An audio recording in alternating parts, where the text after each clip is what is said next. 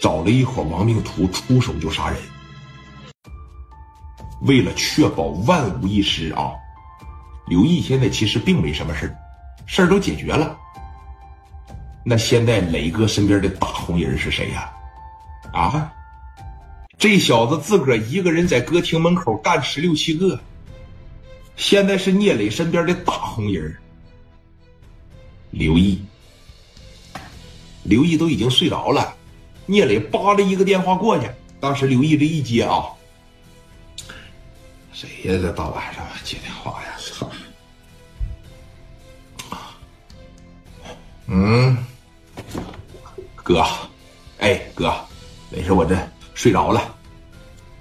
刘毅啊，你现在在哪儿呢？我就在，我就在青岛这附近呢。你说，你你说就行了，哥，马上啊。往烟台去，我这边出事了，烟台是吧？对，拿着你的家伙开车，现在去吧，我也马上去。行，我马上去，哥啊，好嘞。哎，还需要别的吗？不需要别的是吧？对面啊是一伙亡命徒。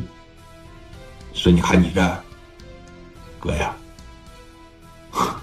自打我跟你那一天啊，自打我让金大宇欺负玩玩，你看磊哥这帮子兄弟都有一个共同点。都是让人欺负起来的。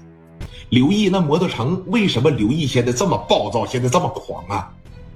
就是内心里边积压的太多了。那金大宇给他欺负成啥样了都啊？啊，那揍他妈！现在刘毅也是一句话说不了两遍，抬手就打你。说我跟你那天啊，我就早已经把一切置之脑后了。只要我爹我妈活得健康，给我搭上都没事啊！多大个亡命徒啊！让我见识见识啊！我马上过去，哥啊！好，好，好！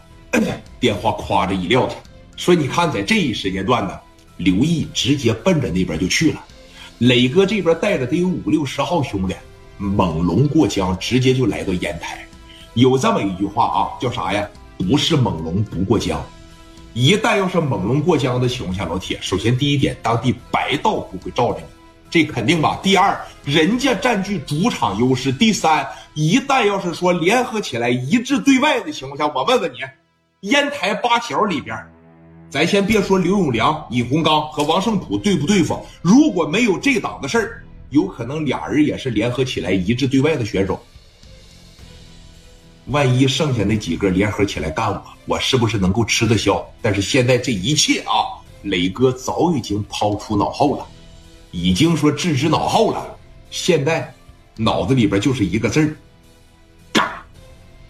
说你看青岛离烟台也是很近的，不约而同的这就都来到了烟台了，也都来到了这个小易的苹果园了。磊哥把车这一停下，就小易在里边啊。